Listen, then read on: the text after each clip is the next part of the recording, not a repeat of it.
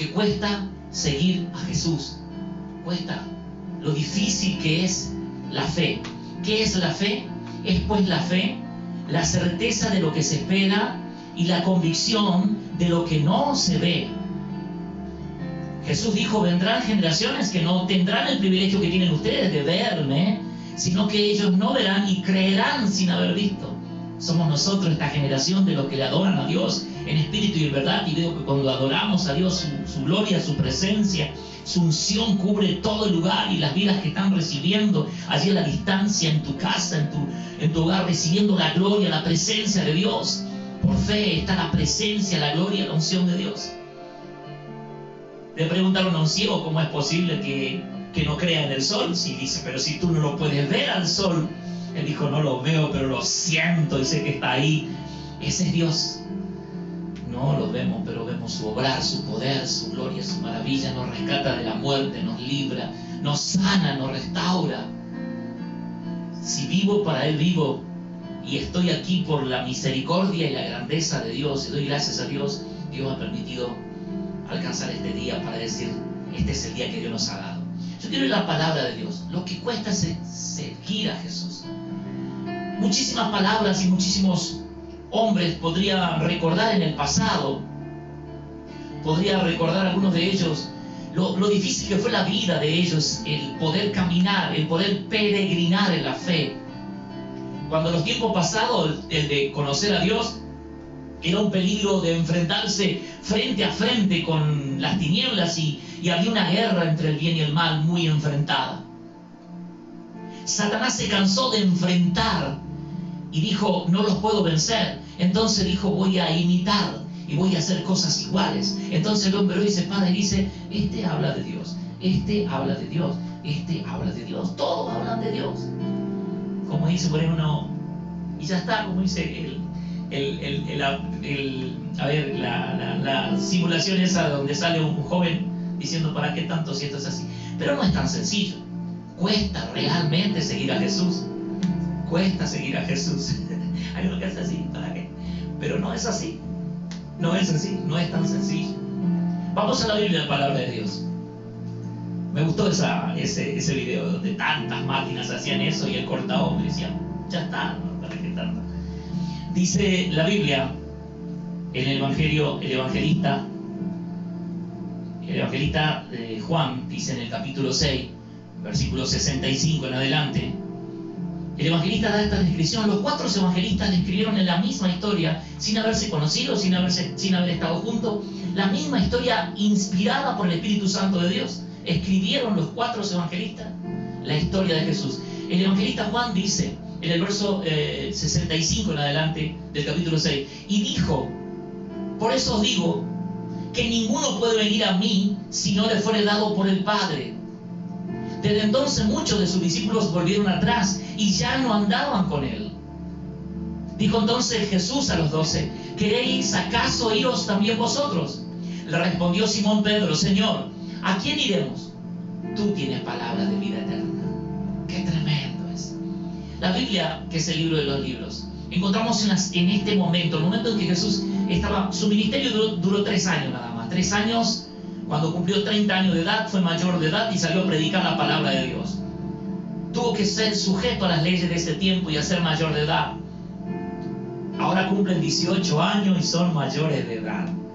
Así que Magalí va a cumplir 18 años, va a ser mayor de edad mañana. Así que qué felicitación, qué, qué, bueno es poder eh, quemar etapas en la vida. Pero Jesús tuvo que cumplir 30 años, tuvo que esperar. Y según la Biblia, su padre José murió y él le acompañó, él siguió trabajando en la carpintería. Cuando yo miro todas las profesiones de la tierra, hay una profesión que la tuvo el rey de reyes y señor de señores. Él fue carpintero, él supo hacer una mesa, él supo hacer una silla. Y, y yo me imagino yéndolo a mostrar a su madre la primer silla que hizo, que su padre le había enseñado. Yo creo que cada uno de nosotros tenemos el talento y tenemos la capacidad de Dios. Debemos valorizar las cosas que Dios nos presta, valorizar el don de Dios que está en nosotros. Yo soy herrero, soy fotógrafo, también soy carpintero. Varias cosas aprendí y yo creo que ese es el don de Dios que está en nosotros. Hoy mientras hacía una parrilla, eh, utilizaba eh, la soldadura y utilizaba la sierra, utilizaba los hierros para, para formar una parrilla, decía, qué bueno que es que Dios nos haya dado la capacidad de hacer cosas. Este es el tiempo de entender. Pero la palabra nos habla lo que cuesta seguir a Jesús. En este tiempo Jesús de sus tres años, luego que trabajó en la carpintería, tenía que esperar que la gloria, que el reino, que el poder de Dios que estaba en él comience a manifestarse y comenzó en su ministerio, comenzó a gestarse el, el plan de Dios cuando Jesús salió a predicar las multitudes comenzaron a ver el, obrar de Dios. La Biblia dice que no era un profeta cualquiera. Cuando él hablaba, la palabra de Dios era palabra de vida. La palabra de Dios salía, hacía lo que tiene que hacer y volvía y no volvía vacía. No era un profeta cualquiera, no era un predicador cualquiera. Yo sé que cuando él hablaba había un silencio total y la palabra de Dios era aspirada por la tierra la naturaleza, las aves del cielo, sabía que el Creador estaba dando la palabra. Tuvimos el privilegio, Emanuel es Dios con nosotros, tuvimos el privilegio de tener en este planeta al Rey del Universo hablando su palabra. En esta noche no es casualidad, está la palabra de Dios para tu vida, está la gloria de Dios para tu vida, está la presencia del Espíritu Santo de Dios para tu vida. Y te dice Dios, cree y vas a recibir el milagro, crees y vas a, vas a recibir la restauración de Dios. Lo que cuesta seguir a Jesús. Jesús dijo a sus discípulos y comenzó a hablar la palabra. Cuando él hablaba la palabra, la palabra se, se hacía real, se hacía vida en las vidas. Y así comenzaron a suceder milagros. Así comenzó a mostrar que para él las cosas no eran como los religiosos de aquel tiempo les parecía mejor hacer. Los, religiosos decían, ¿cómo es posible que este hombre que nombre a Dios se siente con los pecadores? ¿Cómo es posible que este hombre que representa y dice ser el Hijo de Dios esté entre la gente que no se lava las manos para comer? Él se juntaba con los cabecitas negras. Él se juntaba con los del circuito 5, con los del Guadalupe, con... él se juntaba con la gente que, con la popular él estaba allí. Entonces los religiosos de aquel tiempo dijeron, no puede ser, porque allí hay gente mala, porque allí hay gente que no tiene conducta, hay gente que no tiene educación. Pero Jesús vino a mostrar que no se trata de las cosas de esta tierra, sino que Jesús vino a mostrar que en Él hay vida y que Él puede transformar lo inmundo en santo, que Él puede transformar lo que nos sirve en algo útil para su gloria. Él puede transformar las cosas que no son como si fuesen. Y Él comenzó a mostrar que aquellos hombres comunes y corrientes. Allí hay una canción que me emociona y, dice, dice el, que escribe esta canción, dice, Señor, tú has venido a la orilla, no has buscado ni, ni, ni a pobre ni a rico, sino que tú me buscaste y elegiste mi barca, Señor. Allí en mi barca solo encontraste redes y olor a pescado. Pero eligió la barca de Pedro. Cuando entró a la barca de Pedro, lo miró y le dijo, Pedro, Jesús, ¿puedo entrar a tu barca? Pedro dijo, sí, Señor, si puedes, pero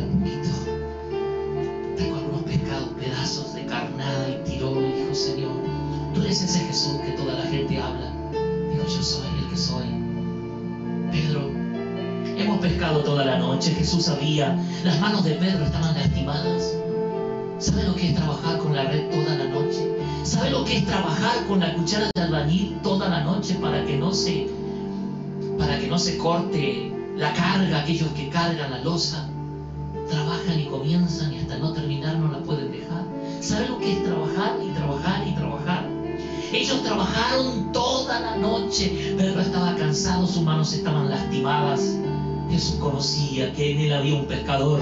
Él eligió a lo humilde para avergonzar a lo que es. Él eligió lo, lo vil para avergonzar a lo que parece ser. Jesús le dijo Pedro, vamos mar adentro. Señor, le dijo, no es necesario que lo hagamos. Hemos pescado toda la noche. Y Jesús le dijo, lleva esta red. Cargó la red. Sus redes eran viejas, sus redes estaban pero estaban bien remendadas. No importa cuál sea la situación, no importa cuál sea tu lugar social, no importa cuál sea el título de tu familia, no importa de dónde pertenezca, Dios te elige y Dios te dice, quiero levantarte, quiero restaurarte, quiero cambiar el, rumbo de tu vida, quiero cambiar el título de lo vil en algo glorioso. Te dice Dios, no importa cuántos títulos te hayan puesto, yo elegí tu arca. Si Dios en esta noche llega a tu vida, si Dios elige tu casa, si Dios elige tu morada, para Dios nada es imposible. Barca de Pedro comenzó a salir de la orilla, pero ya no con un pescador. Los pescadores habían quedado porque estaban cansados de la pesca. Dice la Biblia que cuando se alejaba de la orilla, allí se veía una silueta era del Rey de Reyes y Señor de Señores. Mira, en mi barca, no sé cuánto hay, pero aquí está Jesús en mi barca. Yo no sé si hay muchas redes, tan solo hay redes y mi trabajo es pescar, decía Pedro. Pero Jesús iba en esa barca y mientras esa barca se alejaba, un cardumen de peces la seguía porque iba el rey del universo en esa barca. Jesús sabía que un cardumen de peces lo seguía porque cuando Él va, él le sucede, le sucede el milagro de la vida, le sucede el milagro de sanidad, le sucede el milagro de prosperidad. Donde está Jesús, no es necesario, no es necesario que dudes, porque allí comienza a obrar el poder de Dios y comienza a suceder lo sobrenatural de Dios. Invita a Jesús en tu casa, invita a Jesús a tu familia, invita a Jesús en tu vida y vas a ver la gloria, la providencia, la santificación, el poder de Dios, la felicidad de seguir a Jesús. Los peces siguieron a Jesús. Cuando Jesús estaba, le dijo a Pedro, larga la red. Jesús le dijo, Pedro, Señor, hemos pescado toda la noche. Tú no sabes que yo soy pescador y conozco. Ya la luna, ya el tiempo ha cambiado y no hay más nada. Jesús le dijo, larga la red. Jesús, sabiendo que había, le dijo, Pedro, Señor, si tú mandas que yo haga, lo hago porque tú me pides. Largó esa red. Y cuando pegó el tirón para sacarla, no pudo y dijo, la red está trabada. Volvió a tirar. Y dice la Biblia que se rompía de tanta abundancia de peces. Pedro gritó a sus amigos pescadores, vengan, traigan otras barcas, porque la red está rompiéndose, la barca se está llenando, esta barca ya no, no entra más. Y se acercaron las demás barcas para recibir la provisión. Mira, cuando Jesús entra en nuestra barca, hay abundancia de gloria, hay abundancia de bendición, hay abundancia de salud, hay abundancia, hay crecimiento, hay gozo, hay felicidad. Lo poco que tenemos se hace tan glorioso en la presencia de Dios lo que cuesta seguir a Jesús. Por eso, cuando comenzó a llevar, lo sacó a Pedro después de ese gran milagro de la multiplicación, ese gran milagro de gloria, y le dijo, Pedro, ¿quieres ser pescador de hombre? Pedro le dijo, sí, Señor. Dejó sus redes, dejó su barca y dejó el mar para caminar al lado de Jesús. Y mientras caminaba, veía cómo Dios hacía el milagro, veía cómo las vidas venían a él, veía cómo el ciego Bartimeo gritó y dijo, puedo ver. Veía como él sacó un ciego de una ciudad y lo llevó afuera y escupió en tierra. Pedro estaba al lado mirando. Jesús escupe, hace barro y le pone los ojos y le dice, puedes ver. Y dijo, veo como árboles que se mueven. Volvió a escupir, hizo un poco más de barro otra vez y volvió a ponerle los ojos y le dijo, le dijo el ciego, ahora veo, veo Pedro comenzó a decir, este no es un hombre cualquiera, es el rey de reyes y señor de señores. Llegó cierta oportunidad que Pedro, como observaba tanto el movimiento, vio que algunos que estaban en otro tiempo vivaz, en otro tiempo aplaudiendo fuerte, comenzaban a distanciarse de la multitud. Pedro vio que muchos ya no estaban más. Pedro vio que, que aquel que él conocía ya no estaba más.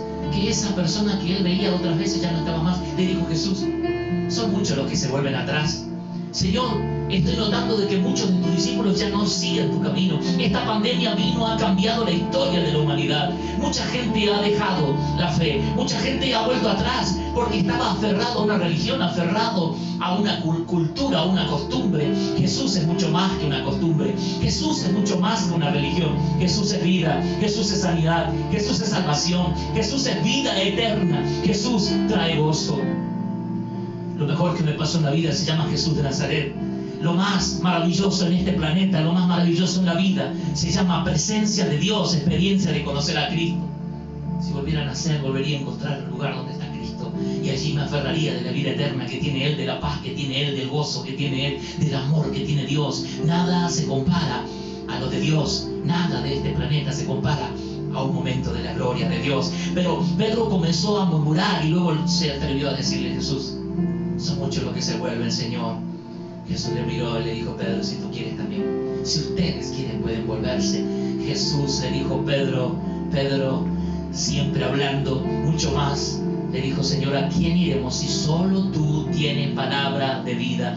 Dios tiene la solución para todo. Esta pandemia, en este tiempo que estamos viviendo, ha venido a cambiar la historia de la humanidad ha cambiado nuestro culto, ha cambiado nuestras ceremonias y nos ha mostrado el verdadero contenido de la gloria y de la presencia del Espíritu Santo de Dios. Hemos fabricado un altar en cada pequeño rincón de la tierra para adorar a Dios sin tenerlo mucho, pero allí estaba la presencia de Dios y continúa la llama de la gloria de Dios encendida en cada casa. Allí está la presencia de Dios en tu casa en esta noche. Está la unción de Dios obrando en tu vida, en tu familia. Está la presencia de Dios sanando, liberando y haciendo milagros. Siendo la mano de Dios y que Dios está sanando. Hay vidas que están siendo sanadas. Hay vidas que están siendo restauradas. Hay personas que me escriben y me cuentan el milagro de lo que Dios te está haciendo en el momento que oramos desapareció su dolor, su enfermedad, a personas que estuve respondiendo en estos días, cómo Dios sanó su vida, cómo Dios restauró su vida.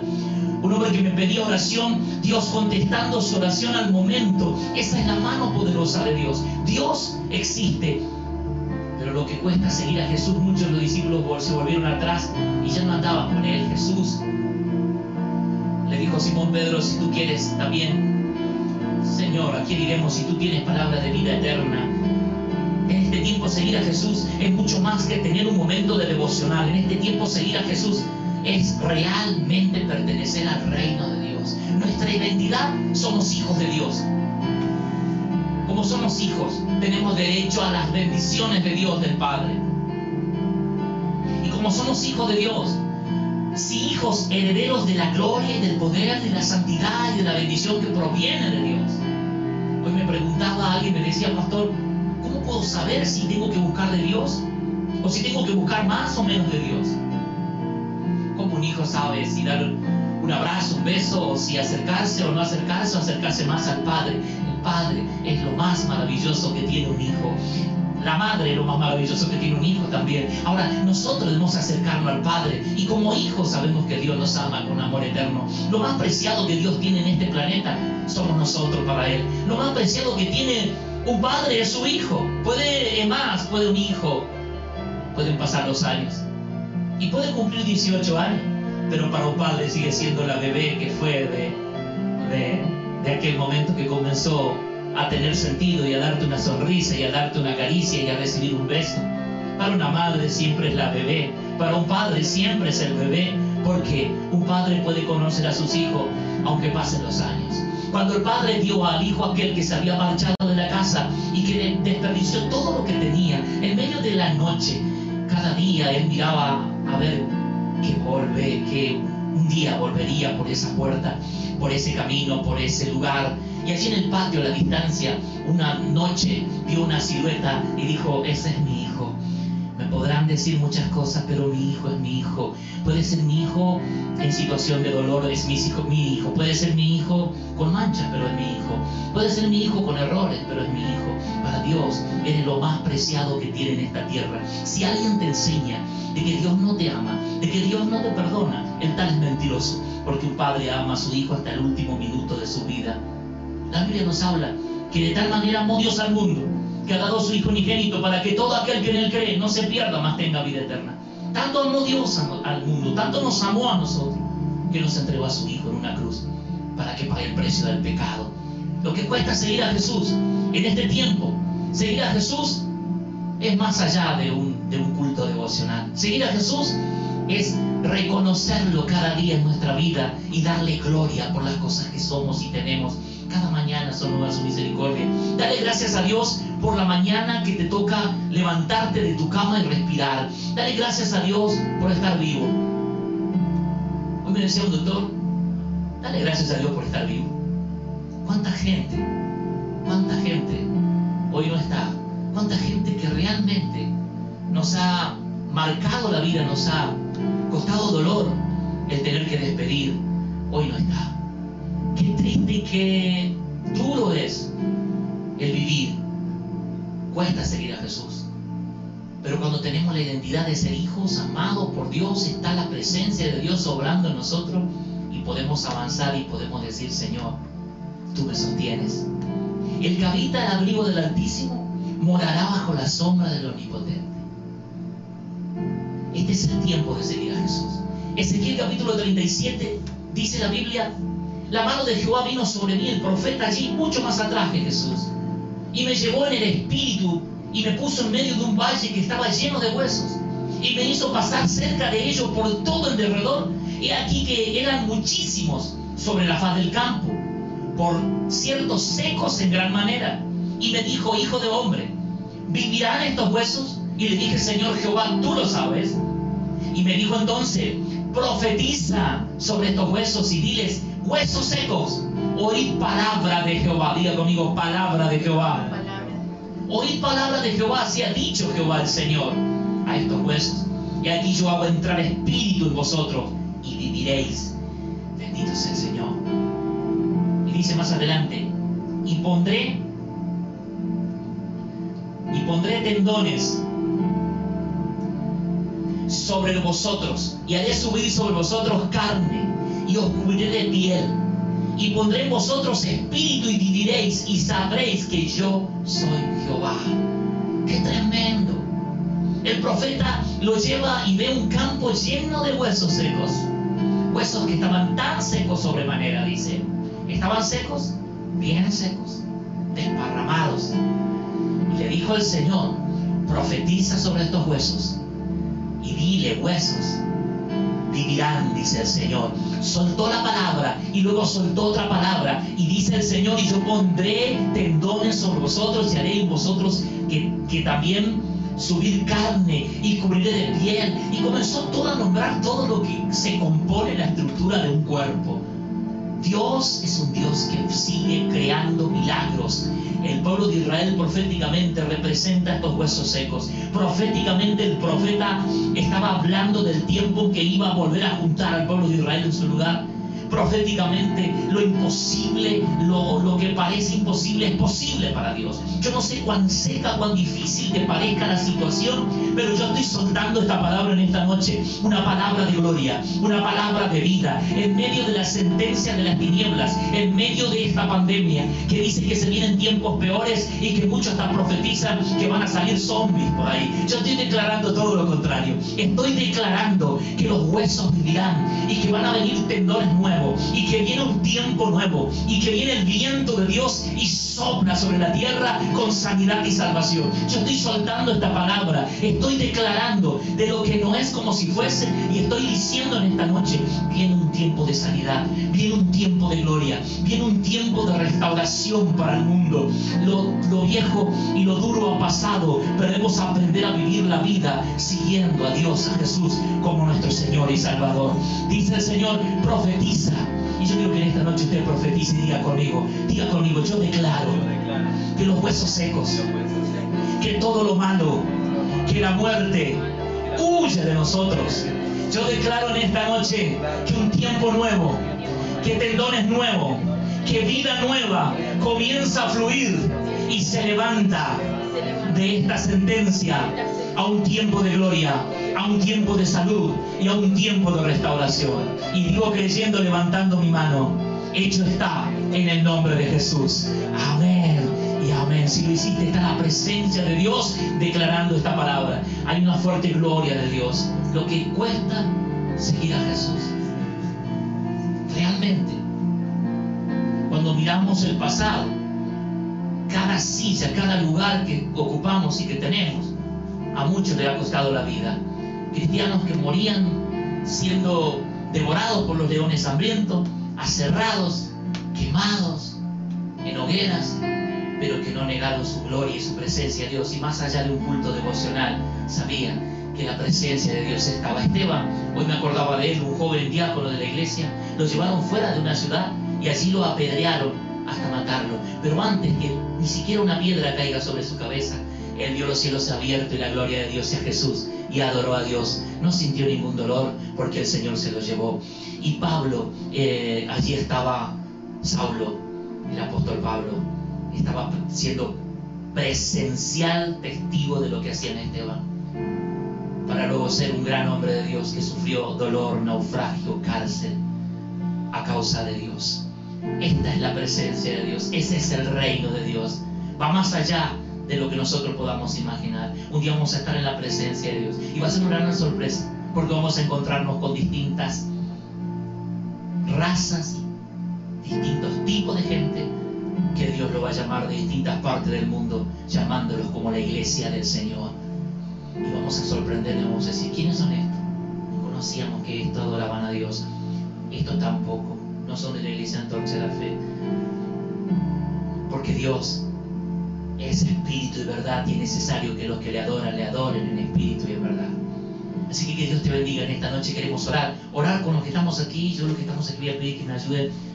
Nos ponemos de pie, oramos. Oramos por todos. Oramos por vos que estás allí pasando la situación que estás, quizás este, te dieron positivo a, a COVID-19 quizás estuviste saliendo de esta situación. Yo te digo que Dios tiene el poder de hacer cosas nuevas. Así como fue el profeta y declaró sobre los huesos que vivan y se formó un gran ejército de esos huesos secos.